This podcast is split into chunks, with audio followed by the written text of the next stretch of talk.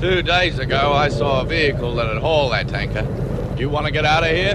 You talk to me.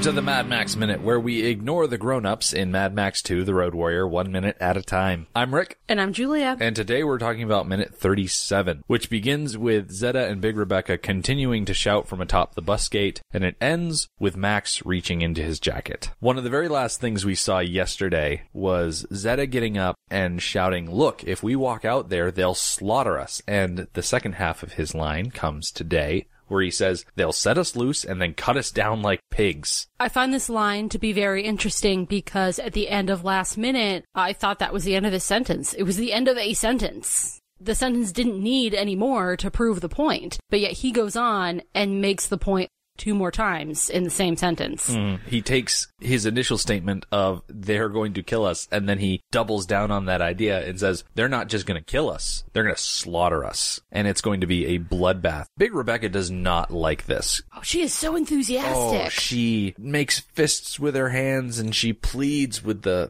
compound, don't listen to them and it's very forceful. a point that I made yesterday about them acting on a stage, like they are theater acting, Oh yeah. that Rebecca is still doing that. She is still up on top of that bus. She is acting with her whole body. Yeah, she's doing that thing we call playing to the cheap seats. She's making sure that her movements are large and overblown so that even the people sitting on the way other side of the compound will, you And- know, pipe up and listen. And actually, Pappagallo's kind of sitting way on the other side of the compound. He's kind of, his perch is kind of in the middle of the compound, way up high. Yeah, he's definitely not close by. If she's talking to the group and Pappagallo, then she does need to make sure they can hear her clearly. Yeah. And her full throated yelling, how clear she is and how easily understood she is, is really good. It's definitely going to benefit the other people standing up on that bridge with Papagallo. I'm pretty sure there's still someone at the very top of that lookout tower. who probably has like no idea what's happening because he can only hear some people talking and he can could probably couldn't hear anything what the horde was saying Yeah. watching a scene unfold with no context Yeah, being that high up, he could probably hear a little bit of the loudspeaker, but I mean, i everything doubt else. very clearly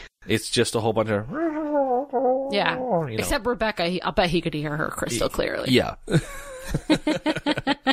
While Zeta and Big Rebecca are going back and forth in the front of the camp, from stage right, in storms the curmudgeon, and he has traded in, my notes say, his Grandpa Joe style get up with his pajamas and like blanket that he had wrapped around him when they were standing up on the wall. He has traded that in for a metal helmet and a blazer that he has just put on over his pajamas. And he's got these tall, like calf length boots and a sword stuck into a belt. Like he's, he's a man dressed to the nines going to war. But what he's saying is a little bit different than how he's dressed. He's not going to war. He's coming out and says, all right, all right, this is it. I'll talk to this humungus. You dress for war and you come out talking about diplomacy. And I'm like, okay, I guess you want to dress for the position you want and not the position you have. So he wants to put on an air of authority. Authority. But it was just kind of funny that he dressed like a soldier to make a plea for peace.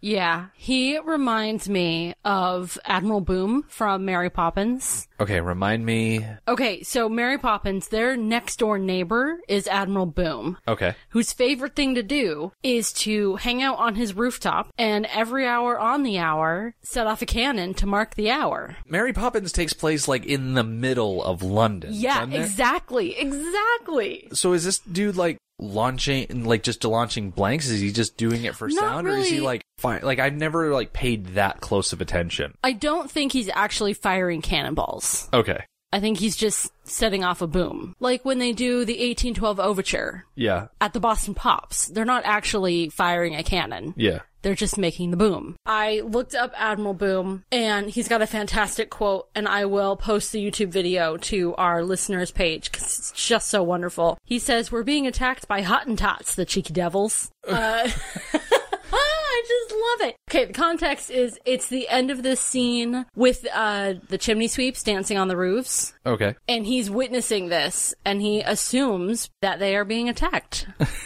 by Hottentots. One thing I can never keep straight with that musical number, are they saying stepping time, as in it is time for stepping, or are they saying step, Step in, in time, as, in, dancing. dance coordinatedly, or I dance in a coordinated manner? I think it's the second one. They're they're stepping in time because the dance numbers are very organized. Like they they're dancing in a line, all doing the same steps, or hmm. they're dancing in a formation, all doing the same steps.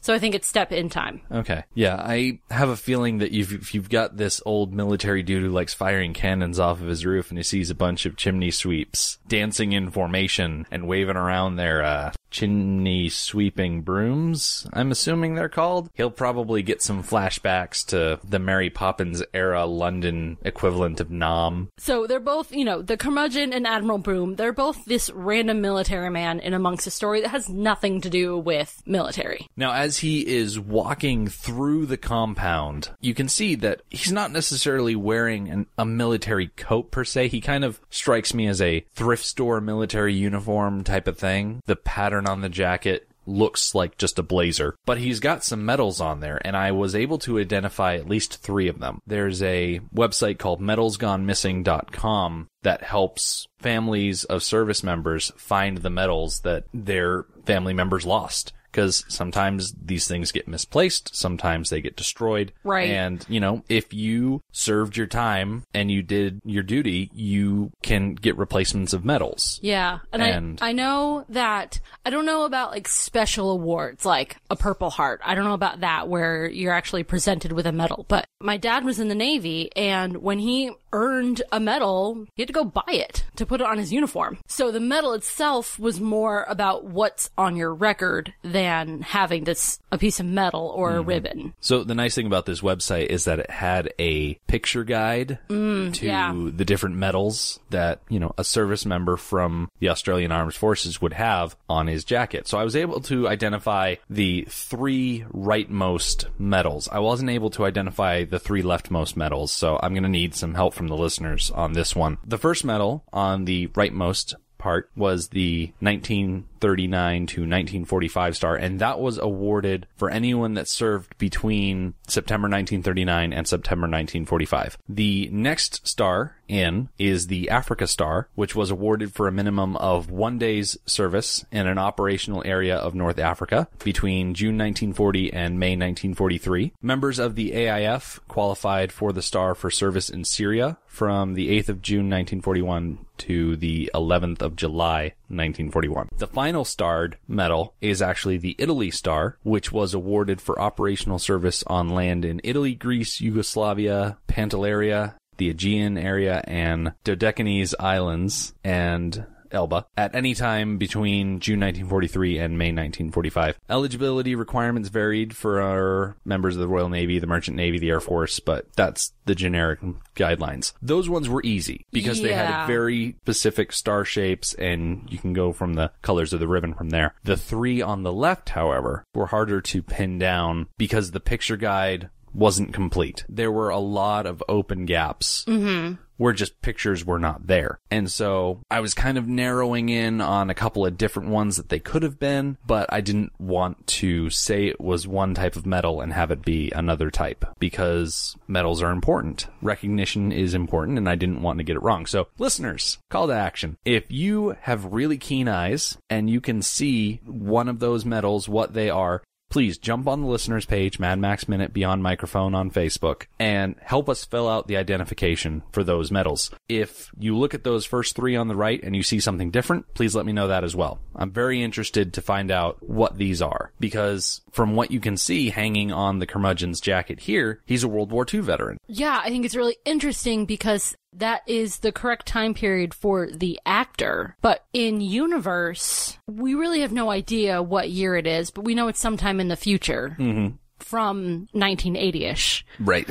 So it's still really hard to tell what year it is. Yeah, it's hard to imagine a World War II veteran specifically still being spry enough in today's age, 15 years after the millennium, roughly. But you can imagine if these medals were in heavy circulation, if he wasn't the World War II veteran, maybe someone in his family was. Yeah, maybe they've been handed down. Maybe he was a veteran and he earned similar medals mm-hmm. and lost them and found these medals and kind of use these medals, which he would, in that case, he wouldn't know what they meant, but use them to replace things that he know he did earn. Yeah. Or he knows he did earn. Or he could just be one of those people that see medals and like having them on his jacket. I imagine there's probably not as dedicated of a base of, I think it's called stolen valor, when someone Yes. goes around wearing a uniform or medals that they did not earn. Yeah, that's kind of why I'm I'm trying to give him credit for earning medals in general. Yeah. Maybe not these specific ones, but earning medals in general because that's not as bad as never having served and wearing medals. Yeah. I think Or wearing a uniform. given the nebulous nature of what year this movie takes place in, it's kind of hard to say, yes, this guy was definitely a World War II veteran or, or what the exact nature of it is. I'm sure there's no one that's going to run up on the compound, see him wearing that jacket and say, hey, you didn't earn those. I suspect, given the DIY appearance of his jacket in general, that he's trying to recreate something he used to have. Yeah. That he used to be a military man. He wore the uniform. He earned the medals. And this is his best facsimile. And if this is so far down the timeline that he wasn't the specific person to hold on to that medal, a coat with service medals pinned onto it is one of those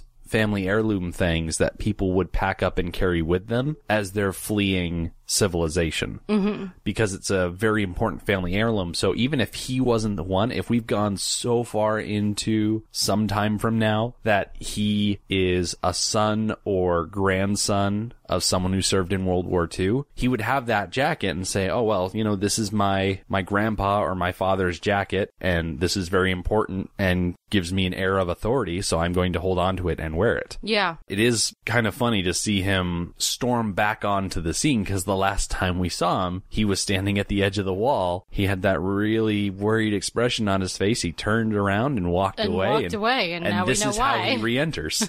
he was going to dress up and get get his game clothes on. So he, he wants to go negotiate further with Lord Humungus. And I'm again baffled. The same thing with Rebecca. I'm baffled at how much faith they are putting into Lord Humungus. Right. Why are you giving him so much credit? As soon as the curmudgeon comes back into the scene, Big Rebecca climbs down from on top of the bus to go in amongst the crowd to meet up with the curmudgeon. You can kind of hear it in the background as the curmudgeon is walking in and he says he's going to go talk to the humungus. Someone in the crowd, unidentified mm-hmm. compound dweller, calls him a bloody fool.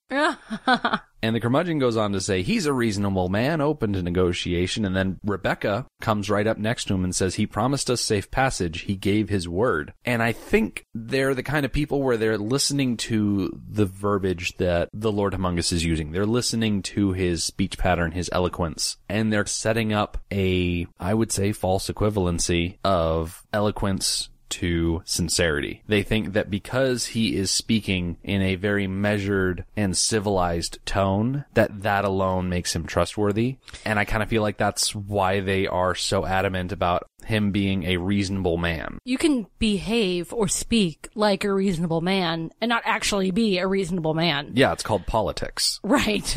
Like that is one of the easiest things to fake. I was thinking about why they would do that, why they would put so much trust in Humungus based on one speech. And I think we get a clue in Pappagallo and his argument opposing Rebecca and in the way that that speech is treated throughout the rest of this minute and then into tomorrow's minute. Mm-hmm. So he starts the speech in this minute, and then we cut away to a completely different scene for a long time, which we will talk more about. Yeah. But then tomorrow, we cut back to his speech. It's clear that we have missed a big chunk of it, and he goes on to talk about how gas is a lifeline out of the wasteland, and they need to defend it, and things like that. So we have missed a large chunk of the speech, which means he's been talking for a while. Oh yeah. I think that Rebecca and the curmudgeon and the group are are conditioned to listen to speeches, to take those speeches to heart. Now, I'm not a gigantic fan of Pappagallo. He hasn't proved himself to me personally yet. I don't know what the future will hold on that front, but right now I don't really care for him. But the people seem to have a great deal of faith in him. Right. So they listen to this long speech that he gives, and I think in the past he's given speeches and it's worked. Mm-hmm. Yeah, I, I think he might have almost a finite amount of pull with these people. And, he's, reaching the end. Yeah, he's given speech after speech after inspiring speech. Right. And And in the past, those speeches have been correct. He's been able to follow through on what he's been saying. So they're conditioned that now they see Lord Humungus has given this lovely speech, so they are conditioned to believe him. I love that idea. That they just have this Pavlovian response almost, where they Yeah, hear long speech and then think, okay, I trust this guy. right. If they've never been let down by a quote unquote politician, I make that comparison in my notes for tomorrow's minute, then why would they think that they might be let down by this new one? As fun as it is to talk about Pappagallo talking to the compound dwellers, however, right around second 26, frame 14, we cut away from the adults. Oh my gosh.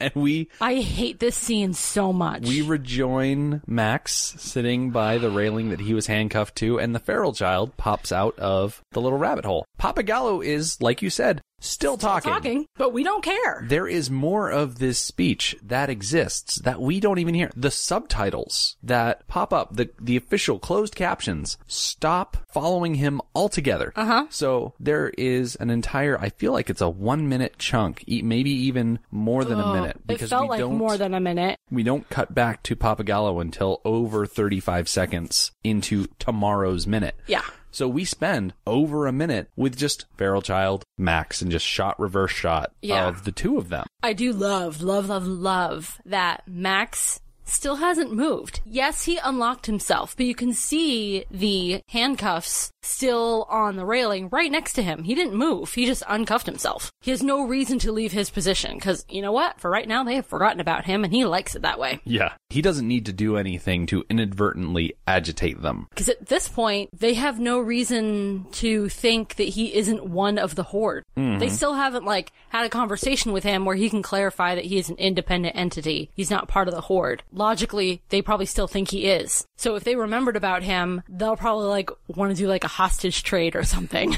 Which Bad news for Max. there's no way that the Humungus would look at him and say, oh yeah, he's definitely someone I want to trade a hostage for. Plus then Max would be in the clutches of the Lord Humungus. Yep. Which wouldn't be any better. I'd be dead that way too. So- Well, no, pro- actually, probably not. Ma- Max would probably figure out a way to stay alive and escape because he's Max. He's mm-hmm. clever. He's crafty like that. Yeah. Feral Child, like I said, crawls out from underneath the structure of the wall. He gives this look to Max that seems to me like the Feral Child is scrutinizing him. He's Yeah. Like giving him a look as if he's not quite sure what to think of him because he was outside the wall when Max drove up and he was right there when Max pulled Nathan out of the car and they walked in together and he's been keeping a very close eye on this mysterious leather clad stranger. And of course, Max is looking down at the Feral Child with, I would say, indifference. Yeah, his classic no expression Yeah. because Max doesn't give anything away. I mean, the feral child, on the other hand, is much more expressive. I will give Emil Minty that. As an eight year old, Oh yes, he's able to use his face to emote and do things with that character that don't require dialogue. It would be kind of nice if we got some dialogue, something more than just this weird little pantomime that we get. But we do get, you know, that scrutinizing look and then we get a shot of Max and we cut back to the feral child and he picks up his boomerang and he waves, it around a little bit. Like, was he miming throwing it? Like, it kind of looked hey, like did you that. did you see me throw it? Wasn't Yeah. that pretty cool? yeah, I'm not That's kind of quite what I got out of that.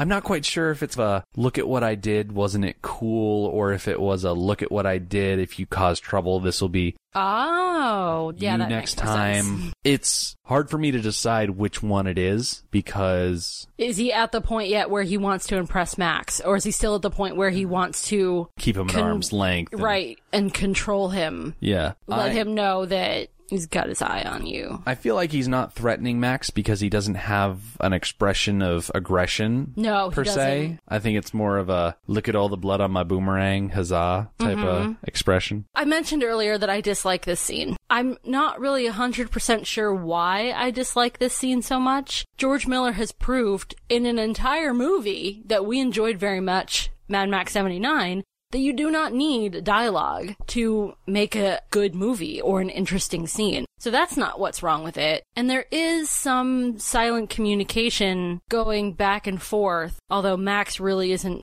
participating in that very much. It's really the feral child. Max doesn't start to participate until next minute. Right. I think it just takes too long. Yeah. I think it's just too long. It's just a little slow. yes. They spend more time looking at the feral child than they do looking at Max. The shots of Max specifically run around like two, two and a half seconds each. The feral child gets a lot more screen time. In the mm-hmm. second half of this minute, probably because he's actually moving around. But the last, oh, five, six seconds of this minute is Max looking down at the boy, and then he goes to reach into his jacket. And we're gonna see what he pulls out tomorrow. Yep. But it kind of makes me wonder since that fateful day on the highway just outside of May Swaisey's farm, has he really interacted with another child? I kind of feel like the answer is no. I think no is entirely possible. I feel like this is the first instance that he's been put in a one on one situation where it's mm-hmm. just him and a kid.